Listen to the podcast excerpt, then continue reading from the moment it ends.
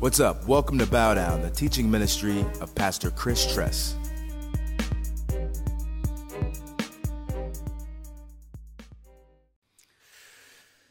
Okay, um, a couple things that I want to uh, just go over. There's a guy named John Gill who was a famous Puritan preacher.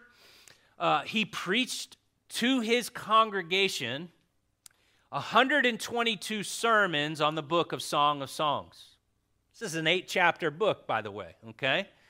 122 sermons. Charles Spurgeon preached 59 sermons. 59 sermons in an eight chapter book. And then you have Bernard of Clairvaux. Say Clairvaux. It's Target. No, it's Target.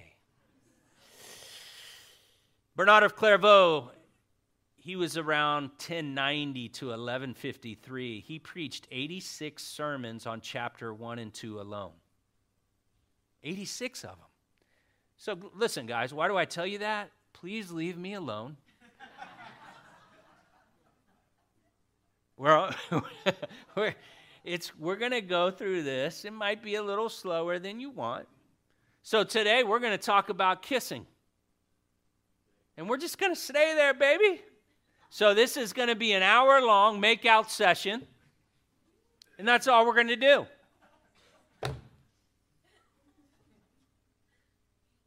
One rabbi said, All the scriptures indeed are holy, but the Song of Songs is the Holy of Holies. Why would he say that? Well, it's because I believe the picture of Song of Songs is Jesus and his bride and how he loves her. Now, verse 1, it talks about the Song of Songs, which is whose? Solomon's.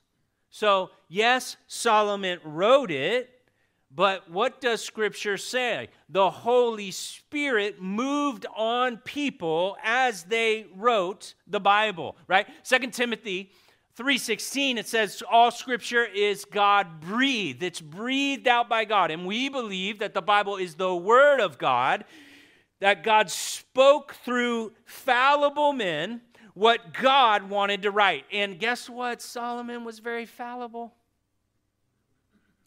And so sometimes when I've preached this book to people, they got offended right away because we are not going through it like they think we should go through it. What do I mean by that? Well, some people think that this is a book about marriage. This is a book about dating. And because maybe you've heard it like that, you think that, hey, that's how it should be preached. Uh, maybe you think, hey, yeah, Solomon did write this. And I'm kind of like, yeah, I don't know if he did, man. And so let me give you eight reasons why I believe, Song of Solomon did write it, by the way. I'm not arguing that, but it was the Holy Spirit, not Solomon. There's no way it could have been Solomon. We'll get into that. So, first reason. So, Jesus is the, he's on the heart of all that the Holy Spirit does. It's Jesus, Jesus, Jesus.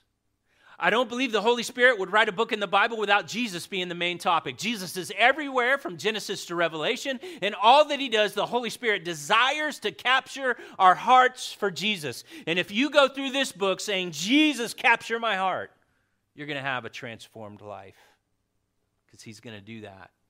Jesus told us in John 16, 13, when the Spirit of truth comes, he will guide you into all truth, for he will not speak on his own authority, but whatever he hears, he will speak. And he will declare to you the things that are to come. He will glorify me, for he will take what is mine and declare it to you. The Holy Spirit's job is not to promote the Holy Spirit. Some people might need to write that down. I hear a lot of Holy Spirit talk all the time. The Holy Spirit's job is to promote who? Jesus. That's what Jesus said. The Holy Spirit is God, Jesus is God, the Father is God, But the Holy Spirit's role is to lift up Jesus, just like Jesus was God, but he said, I don't do anything on my own. I only do what the Father does, and I only say what the Father says. He was completely submitted to God the Father, and the Holy Spirit is completely submitted to Jesus. As the Spirit of Christ is in you, you move, and you will exalt Jesus. When you lift up Jesus' name, he's going to draw them into himself. Second, Second reason why the Holy Spirit was speaking through Solomon, and this wasn't coming out of Solomon's wisdom. Jesus spoke of himself from all the scriptures to the disciples on the road to Emmaus, and he expounded the things concerning him from all the prophets, beginning with Moses. I believe that all means all here. And I believe it was the Song of Songs. He was saying, Hey, you see this bride and her groom, this king? Yeah, that's me. I love you. And when they were walking with him, they said, Didn't our hearts burn within us while he opened up the scriptures? Yeah. Next one, three. The fact that the Bible speaks of God as the bridegroom and natural Israel as the bride is an abundant teaching throughout the whole Old Testament. And I list all of those references there. But let's look at this one here in Isaiah 54 5. It says, For your Maker is your husband, the Lord of hosts is his name, the Holy One of Israel is your Redeemer. The God of the whole earth he is called, for the Lord has called you like a wife. Say, I'm a wife. Yeah, look at you. Deserted and grieved in spirit, a wife of youth, when she's cast off, says, Your God. And so, Old Testament saints would interpret this book the way we are going to interpret it because they believed Israel was the bride of God collectively. Make sense? Next one. John the Baptist. It's a marriage supper of the Lamb. Next one, please. This is another reason why I believe this so strongly. Um, Solomon did not have the ability to describe this kind of intimacy with a woman right? Uh, i don't think he could have went to the depths of intimacy because of his lifestyle. Well chris what do you mean by that? Yeah 1 kings 11 3 had 700 wives and 300 concubines. He was a busy guy I, I, I, don't think he could have plumbed the depths of what we're going to read here, especially in like chapter 8, anyway, 7, excuse me. We'll get there. Solomon was not a shepherd, number 8, like his father David was. Solomon was born in a palace. He was born in a palace. And so we're going to see in chapter 1, verse 7 and 8, is that uh, this guy is a shepherd. Well, who's the good shepherd in John 10? Jesus is. Solomon wasn't a shepherd. So, again, this is why I just want to encourage you. And, and, and again, there's a great series by a guy named uh, Tommy Nelson who, who does Song of Solomon from a marriage perspective, and I think it's phenomenal. I highly encourage that. You, you listen to that. Denton Bible Church in Texas, Denton, Texas, Tommy Nelson. Phenomenal job. But this is how we're going to go through it. Here bow down. And I just gave you eight reasons why. But here's the concern and the challenge for us as a church. Number one, we have to be careful in thinking the only valid insight into Scripture is the one we're familiar with. That kind of pride causes division. And we're going to get more into that as we go through. So, listen, worship Jesus throughout this book and don't get a wrong spirit towards others who disagree.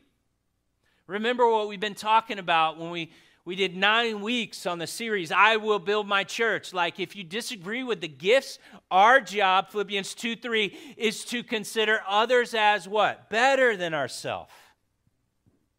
And so we cannot allow any division or divisiveness to enter over this book. Why? Because it's a song about love. Don't fight over the song. And so I don't want to come across dogmatic, like, hey, this is how you have to view this passage, but this is how I'm going to teach it. Does that make sense? You need to ask, Holy Spirit, what are you saying to me individually, but also corporately as you journal through this book. Because sometimes God may speak to you about you. And I believe He's going to do that a lot. I pray He does that a lot. But other times, when do we wait for a word, not for us, but maybe for our brothers and sisters?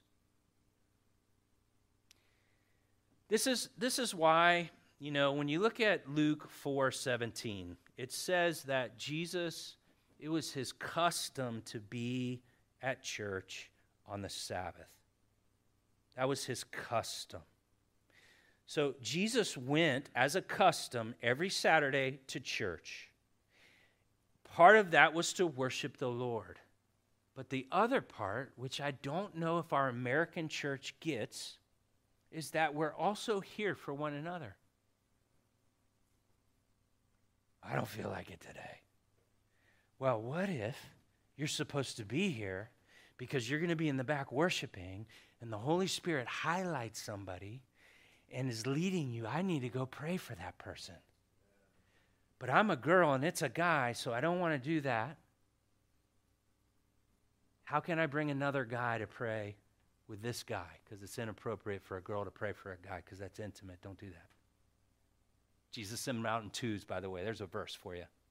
Some of you don't like that. I don't want to get in misogyny. Okay, no more jokes. 11 o'clock. Verse 2 We are moving so fast right now. Can you feel it?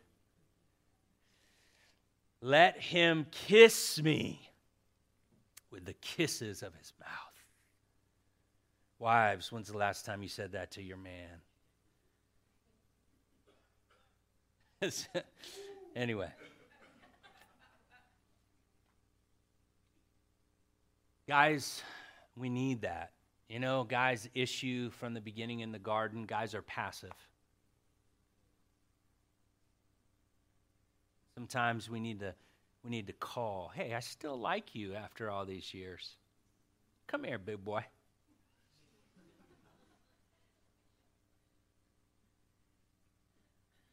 Let him kiss me with the kisses of his mouth. She loves him for him.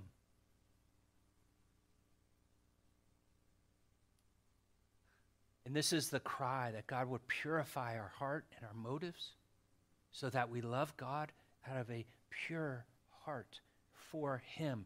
Notice what she doesn't say first. I need to be blessed with money. I, I need more knowledge. I need another great sermon. I need a healing. I need a miracle. I need, no, no, no. She says, I want you to kiss me. This represents intimacy. I want to love you for you. I want to love you for you, not what you do for me. And so, listen, as we go through this, God, purify my love, right? Convict me, God, when I, I've kind of went after you, for you, yeah, for you, but also for something else too. We need that to go away completely, guys, that we would love Jesus for Jesus and not what he could do for us. Many believers right now in many churches across America are offended by God. And they're offended by God because of a gospel that was preached that basically said God wants to change you, He wants to heal you, He wants to make your life better, He's going to fix everything. Well, that's partially true, unless you're the Apostle Paul who was knocked off a horse and was blinded by God, and then God sends him a prophet in Acts 9, verse 16, and says to the prophet, You're gonna, I must show Paul how much he's gonna suffer for my name's sake. If I don't preach a gospel that that is pure and true and right, that things might not get better, they may actually get worse.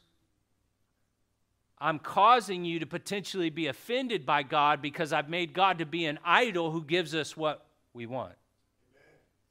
We can't do that. And I don't want to lie to you. Does he want to heal? Yeah, he wants to heal.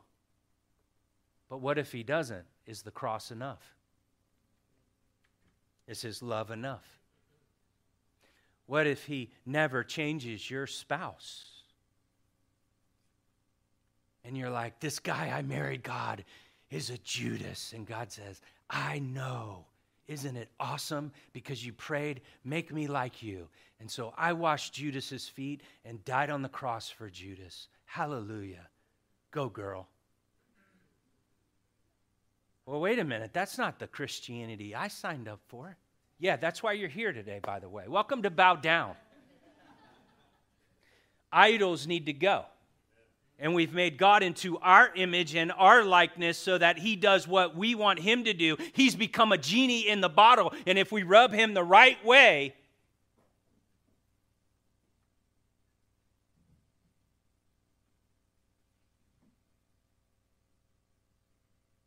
When Jesus came, he offended all of Israel. Do you know why? They wanted him to overthrow Rome. That's what the Bible said was going to happen.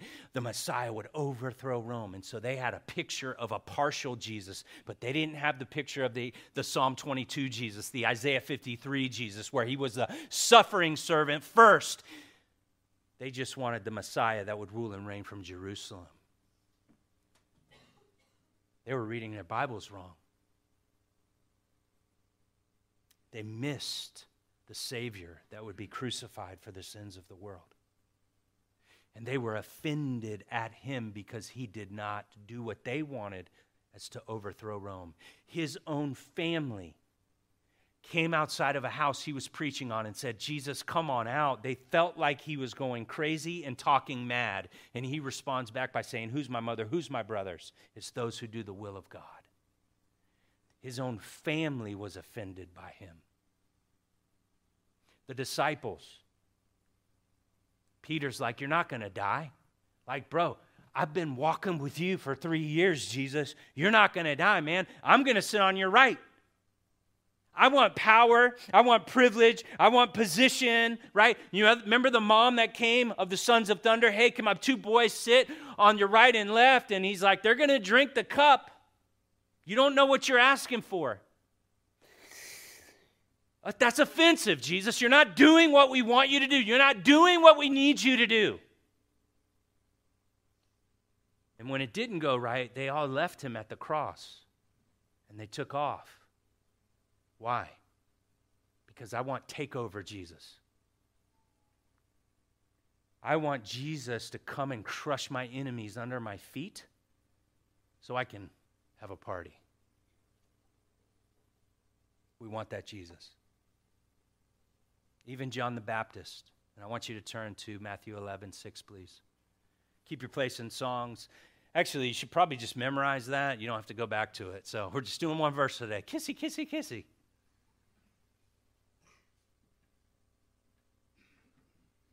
So, context here John the Baptist, he saw the Holy Spirit come out of heaven in the form of a dove, land on Jesus. He heard a voice from heaven saying, This is my son, whom well pleased. I hear people talk a lot of times in the church that, man, if somebody has an encounter with Jesus, they're going to be changed forever. Let me just tell you, that is just not true. There was people that had encounters with Jesus. Look, Satan encountered God and he became Satan. So you better be careful about making comments like that, like if you encounter Jesus, your life's never going to be the change. No. A lot of people get prideful because they encounter Jesus and think that they encounter Jesus because of their performance. And they sometimes end up worse. John the Baptist saw that. He encountered Jesus. He encountered all of Jerusalem coming to him and Judea coming to him, being baptized, repentance, revival. All of Jerusalem, Judea were coming to John the Baptist. I mean, man, this guy was doing his stuff, but then he gets arrested, thrown in jail, and what happens to his faith encounter? Jesus, are you the one, or should we look for another? And Jesus says this in Matthew 11, 6, Blessed is the one who's not offended by me. Do you worship Jesus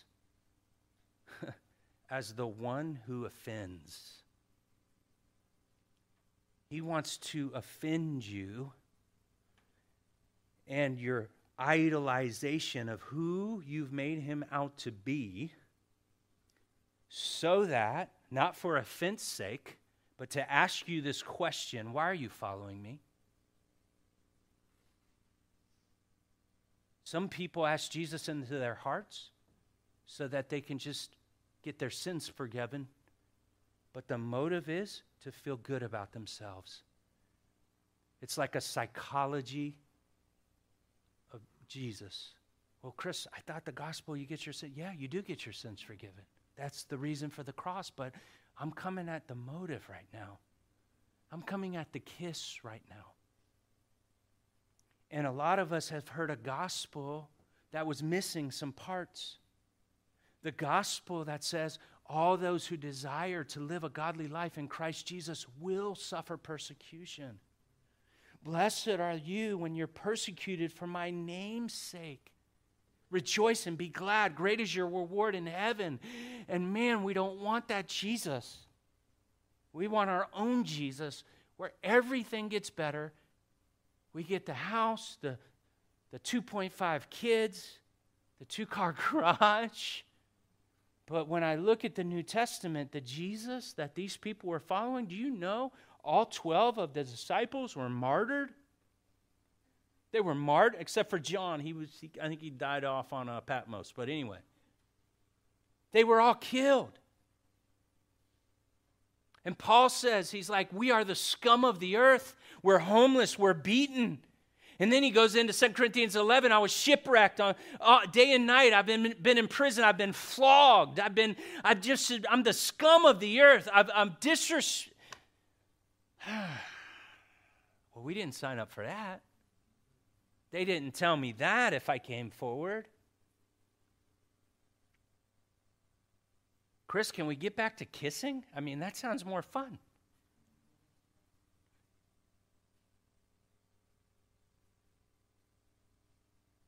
See, when things don't work out the way we expected God to perform and do what we wanted, we entered into a relationship with Jesus as a quid pro quo.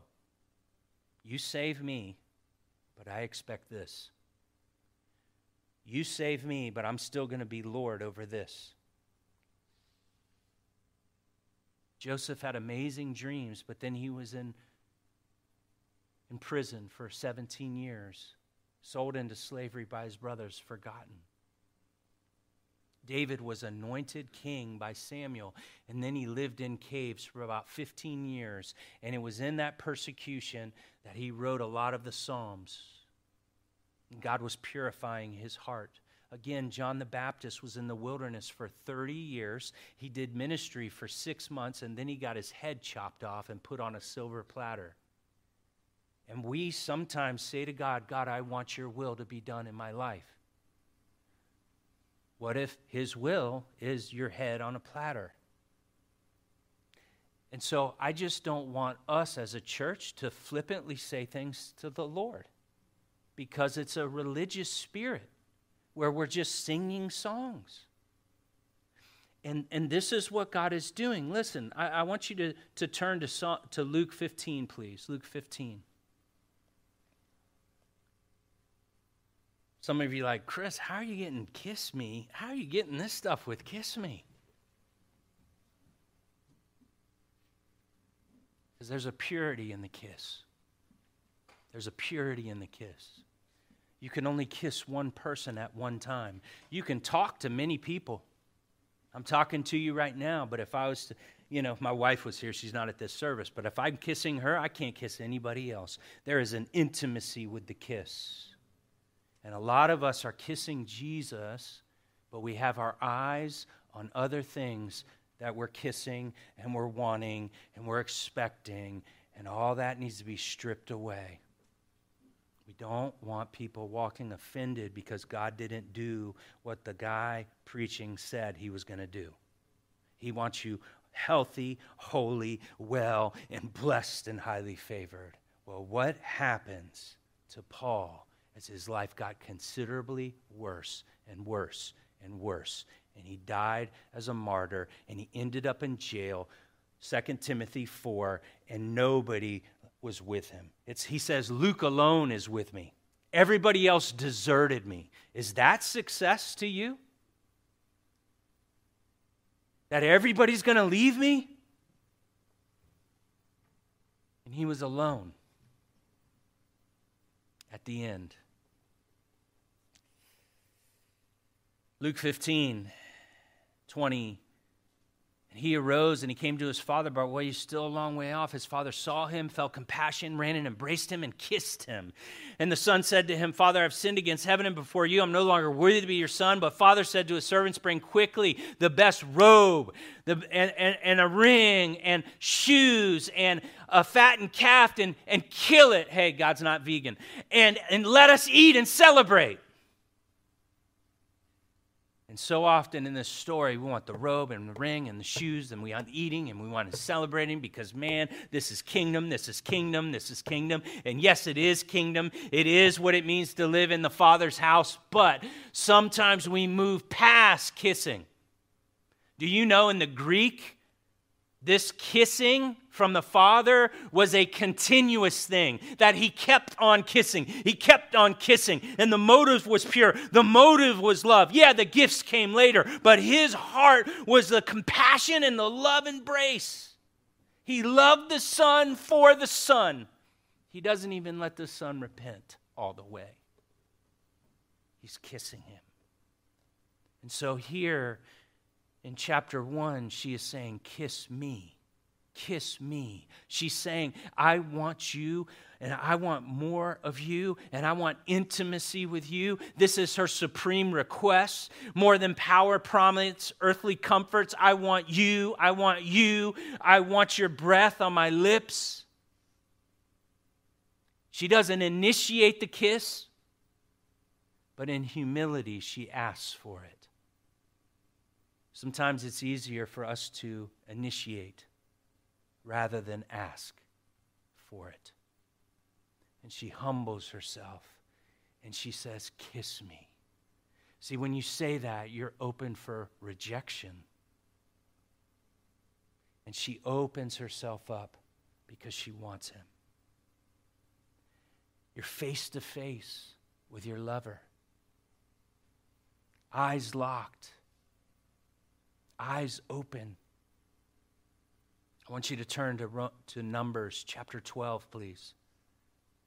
Numbers chapter 12. This is a, a passage where uh, Miriam and Aaron, they were hating on Moses because uh, Moses married um, somebody from another ethnicity okay, um, from Cush, from Ethiopia. So scholars believe that she was she wasn't African American, she was just African. I guess that wasn't funny either. Come on, 11. Um, and so they had issue with that because Moses went outside of Israel. And so they were being racist. And it's amazing to me how God, it's kind of funny, he turned them white with her white with leprosy. Jeez, if you want to be, you know. Anyway. Verse 5 And the Lord came down in a pillar of cloud and stood at the entrance of the tent, and he called Aaron and Miriam, and they both came forward. And he said, Hear my words. If there is a prophet among you, I, the Lord, make myself known to him in a vision. I speak with him in a dream. Not so with my servant Moses. Man, you want to highlight this. He is faithful in all my house. Can you say that as you look into the eyes of Christ? Man, this person is faithful in all my house.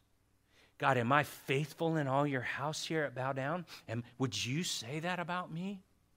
And he said that about Moses. This guy's faithful in all my house. With him, I speak mouth to mouth. And you want to highlight that. Mouth to mouth? Yeah. There's that kiss. That's that mouth to mouth kiss. This is the type of intimacy, and sometimes we get polluted in how we see things, right? But Moses had this mouth to mouth intimacy with God. And I speak with him mouth to mouth. Another translation says face to face, close, intimate. I speak to him clearly, not in riddles, and he beholds the form of the Lord. And why were you not afraid to speak against my servant Moses? And the anger of the Lord was kindled against them, and he departed. Man, this is God's desire. Let me go, let's go ahead and turn to Genesis chapter 2, please. Genesis chapter 2. And so here we're staying on this kissing, we're staying on this mouth to mouth type of concept, and we're drilling down on this. All right? Genesis chapter 2, verse 7. Genesis chapter 2, verse 7. Then the Lord God formed the man of dust from the ground and breathed into his nostrils the breath of life, and the man became a living creature. And so God kind of gave Adam mouth to mouth, and Adam became alive through the power of the Spirit. I want you to turn to John chapter 20.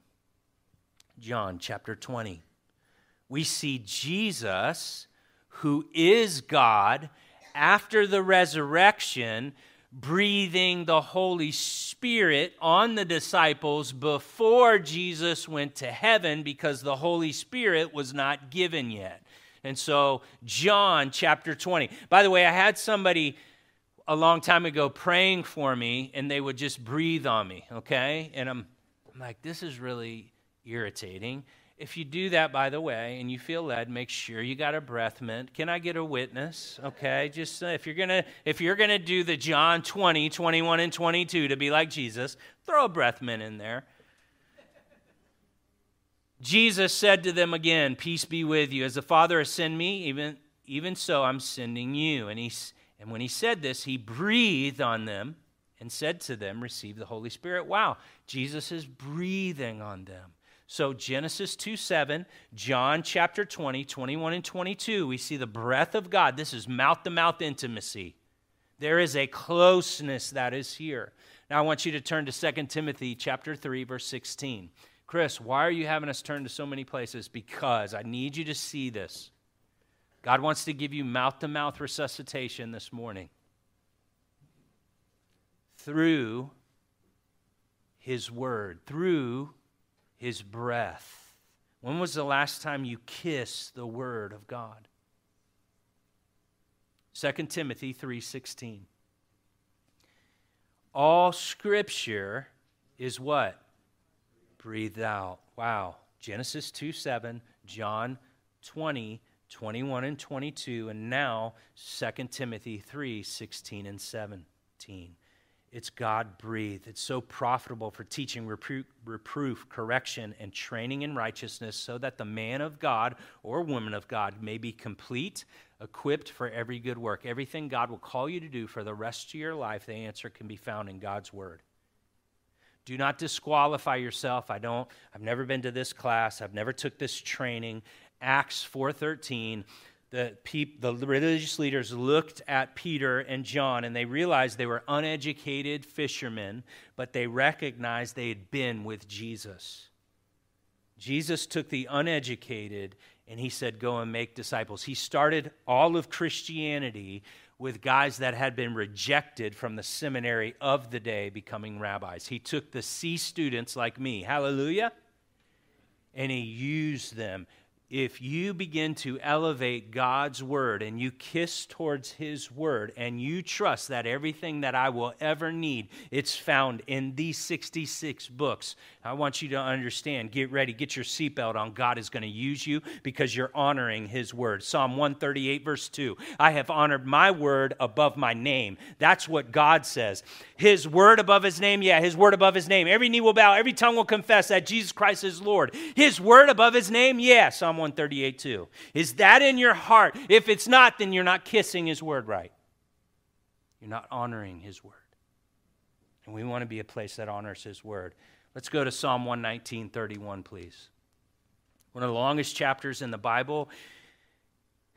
In my quiet time, when I've kind of drifted in my love for God's word, I, this is my go to passage, Psalms 119 and also Psalm 19, because both are really good about the Word of God.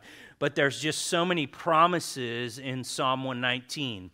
And so this helps me to get my mind right because God's word is perfect at reviving the soul. God's word is like a hammer breaking the rock. God's word is a fire shut up in my bones that I cannot keep silent. God's word, God's word, God spoke and said, Let there be, and there was, right? And so God's word, whew, Lazarus come out. God's word. Psalm 119. 131. I open my mouth and I pant because I long for your commandments. Is that the cry of your heart, disciple? Are you kissing towards his word? Are you kissing towards his breath? Is your is his breath on your breath? She was hungry for the deep things of God. She had a holy desire, and her holy desire it, dominates her thoughts, it dominates her affection, and she cries out and she says, Kiss me, kiss me, kiss me. I, I want your lips on my lips, I want your breath in my breath. And God says that just like Moses, he wants to speak mouth to mouth to us. That His word is His breath. Can you say that? I remember the first time I kissed my wife. Wow.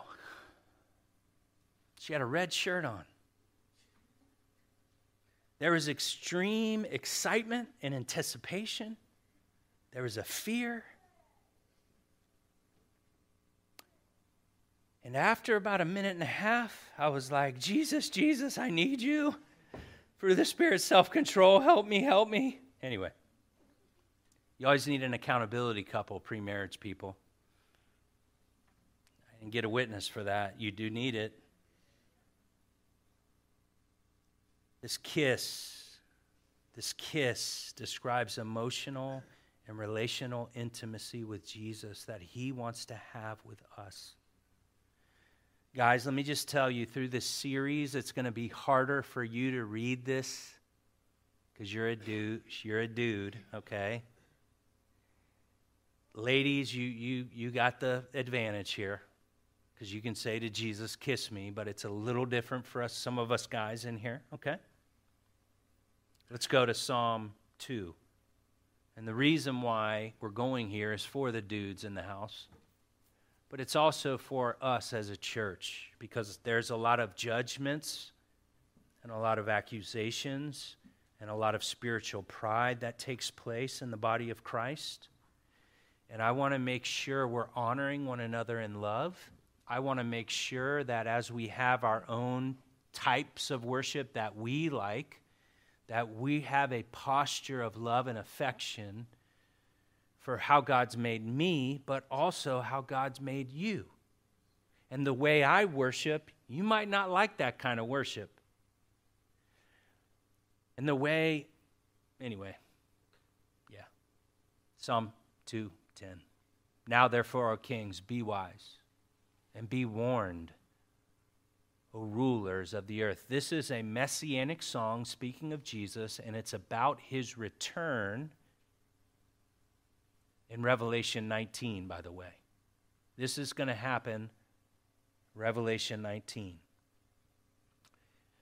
Serve the Lord with fear. And I want you to highlight that, please. Fear.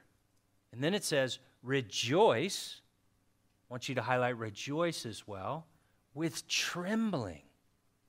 So there's a trembling. And then it says in verse 12, kiss the Son. That's everybody. Kiss the Son, lest he be angry and you perish in the way, for his wrath is quickly kindled. Now, remember, this is Revelation 19. His wrath is going to be quickly kindled during this time. The time is out. People have been called to repentance. They wouldn't repent. So, Psalm 2, he's, his wrath is quickly kindled. And blessed are those who take refuge in him. So, breaking down this passage, I believe there's three types of kissers here. And what type of kisser are you? Let's, let's find out. Some of us like to kiss with a fear and trembling. We tremble by seeing the eternal majesty and splendor of Jesus. He is the king and he is the judge. And boy, we better fear the Lord and we better tremble before him. He is majestic. He is holy. We love Isaiah 6. I saw the Lord high and exalted, seated on his throne, the train of his robe. And it's just like, oh. And let me just say, part of my gifting is kind of prophet. And guess which one's going to be my favorite? It's that one. No jokey jokey. No laughy laughy. We are worshiping the Lord. This ain't a game. So I've got to be careful of that. Now, rejoicing. Rejoicing. So, Sebastian, if you can play that one video, this was my son that was away at uh, YWAM, and this is.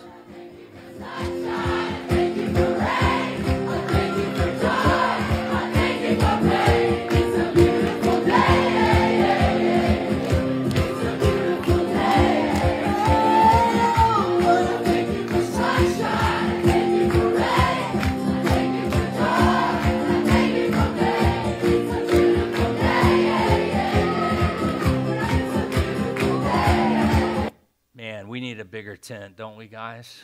Can I get a. so, rejoicing.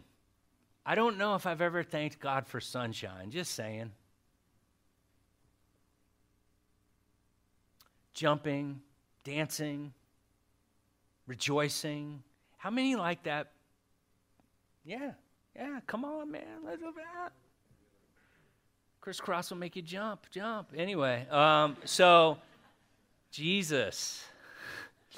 We, we realize when we read Psalm 103, he has so many benefits, and we celebrate him for that. We realize in Romans chapter 8, where, man, nothing can separate us from his love. No angel, no demon, nothing. Like everything's going to work together for good for those that love God. There's no condemnation. So, man, it is time to rejoice. Man, Ephesians, right? That we're adopted in the beloved, we're in his family. And that's happened before the foundation of the world. And we just want to we just want to rejoice in that. His grace is poured out, it's lavished upon us. Our trespasses are forgiven. Hallelujah. Can I get a witness? I just want to shout. I just want to jump. I just want to sing, right? So some of us, like, yeah, bro, it's about time at bow down.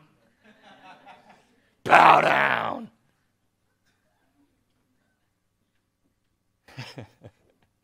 what guy, what kind of person would name a church bow down?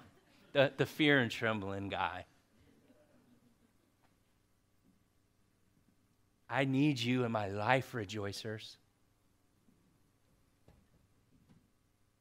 And then you have the kissers. Oh, the kissers. Smoochy, smoochy. These are the people that are emotional and they're passionate. And when they sing the little tear, I just love you, Jesus.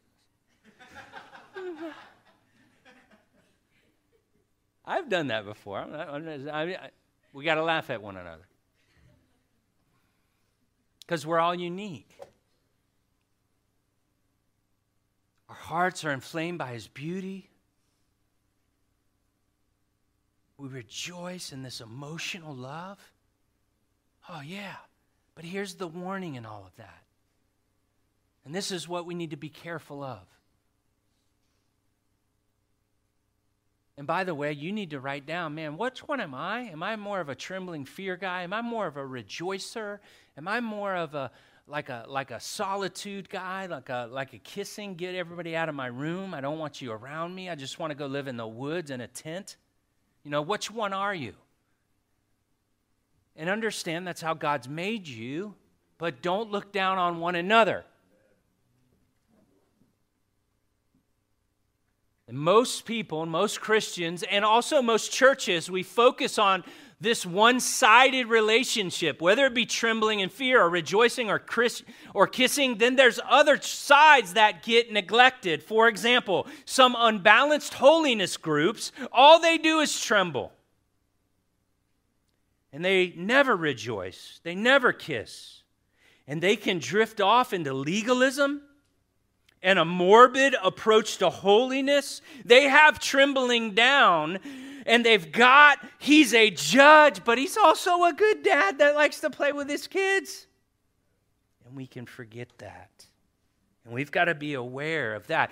Hey, good basketball players, they're good because they know what they can do, but also what they can't do. I'll never forget, six foot eight Rosie was his name from Trinidad. And and he would keep shooting threes. And my coach went up to him, if you shoot another three pointer, in fact, if you shoot outside of this box in the paint, you're never going to play again. Stop shooting. You can't shoot. Don't do it again. Get in the paint and rebound the ball. Now, Dennis, you may think that's mean, but that's actually love. Because we had other guys like me that could shoot. And if you can't shoot, don't. That's what made Dennis Rodman so great because he knew his strengths and his weaknesses. Anyway, Point number two some unbalanced groups, which are very common today, especially in the more charismatic side of church, they focus on the rejoicing, everything's a party, while neglecting trembling and kissing. They're tempted with carnality at times as they pursue a happy life in God. My flag wavers, can I get a witness? My dancers, my hand raisers, can I get a witness? Yeah. And listen, we're good with that. You be who God made you to be. But here's where the you need the trembling in those that fear. Because some of us just jumping up and down all the time and we just want to jump and we just want to rejoice. And God is saying, Hey, you've been tithing 10% for the last 10 years, and I want to see your pocketbook jump to 20% tither. I just don't want to see you go through the motions on Sunday morning, hipping and hawing and dancing, and, and nothing's changing here Monday through Friday, right? That, that uh, God doesn't care how you jump on Sunday; it's how straight you walk on Monday. Come on now. So, so, so listen.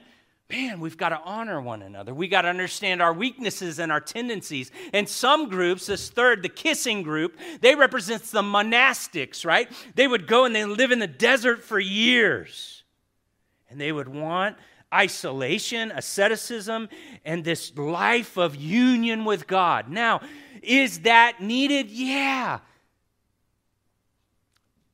But we've got to be balanced and we've got to honor one another. We can't allow division to happen in the body of Christ. And so, what is your tendency? What is your tendency? Some people got offended when I showed the video of hand raising.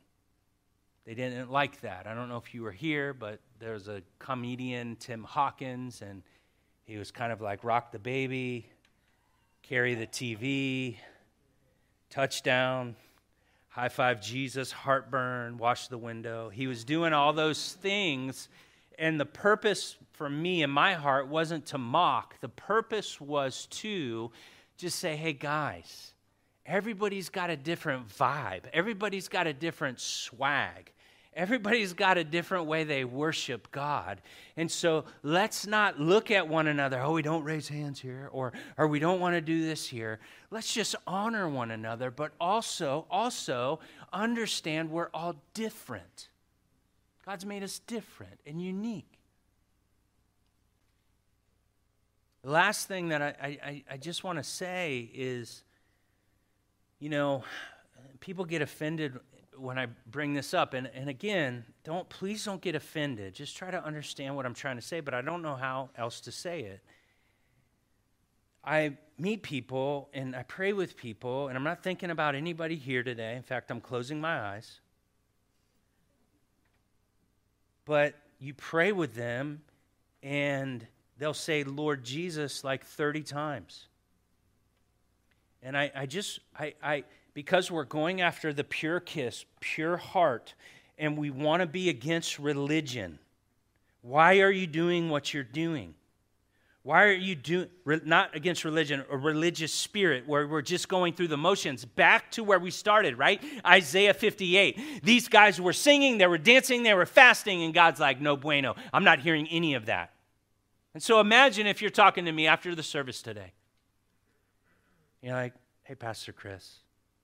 I'm like, hey, Pastor Chris, can I talk to you, Pastor Chris?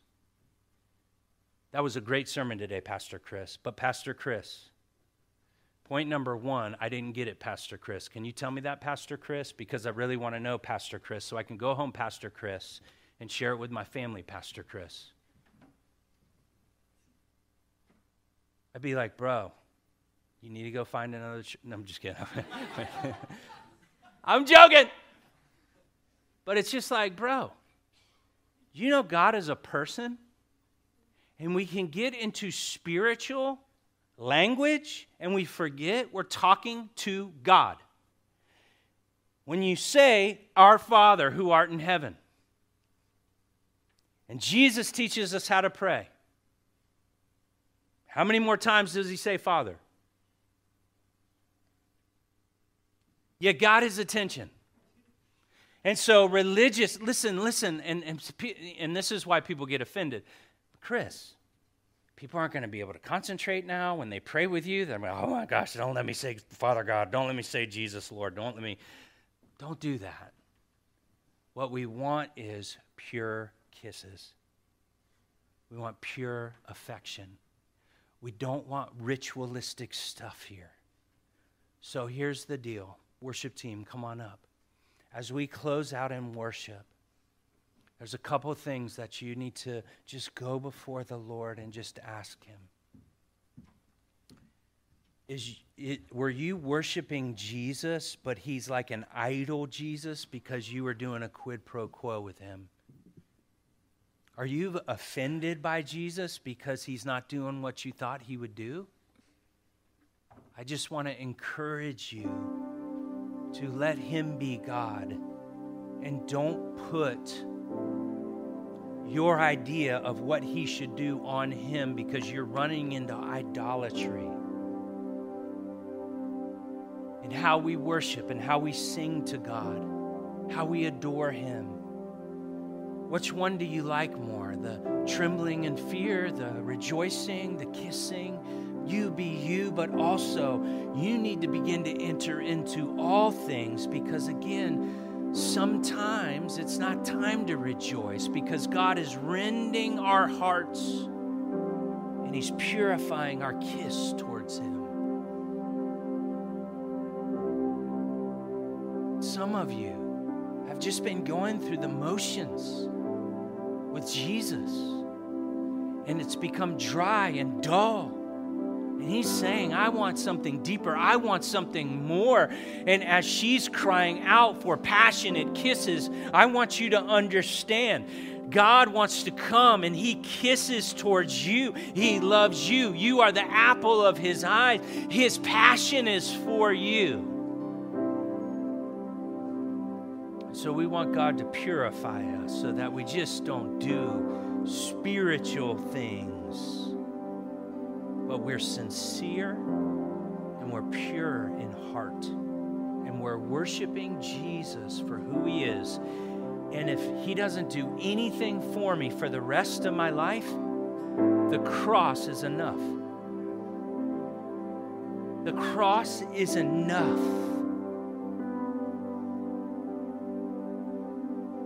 So, Jesus, we humble ourselves before you and we kiss towards you we kiss towards you.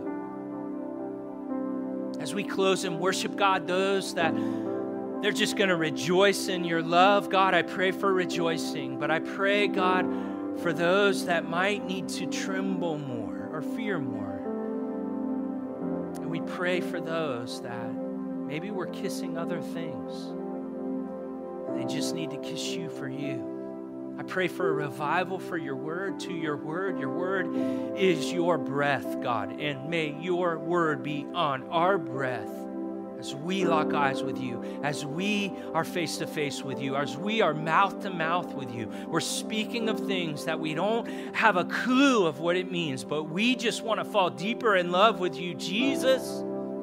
We want to love you for you, not for what you can do for us. We want pure hearts, and you have promised, Blessed are the pure in heart, for they will see God. We want a revival of love to happen in this church as we go through this book together. May you set our hearts on flame and burn away what does not belong, so that it is only you in our eyes, it is only you on our breath.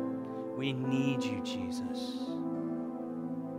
Fall fresh and anew upon us, Holy Spirit of God, and just bring us into you.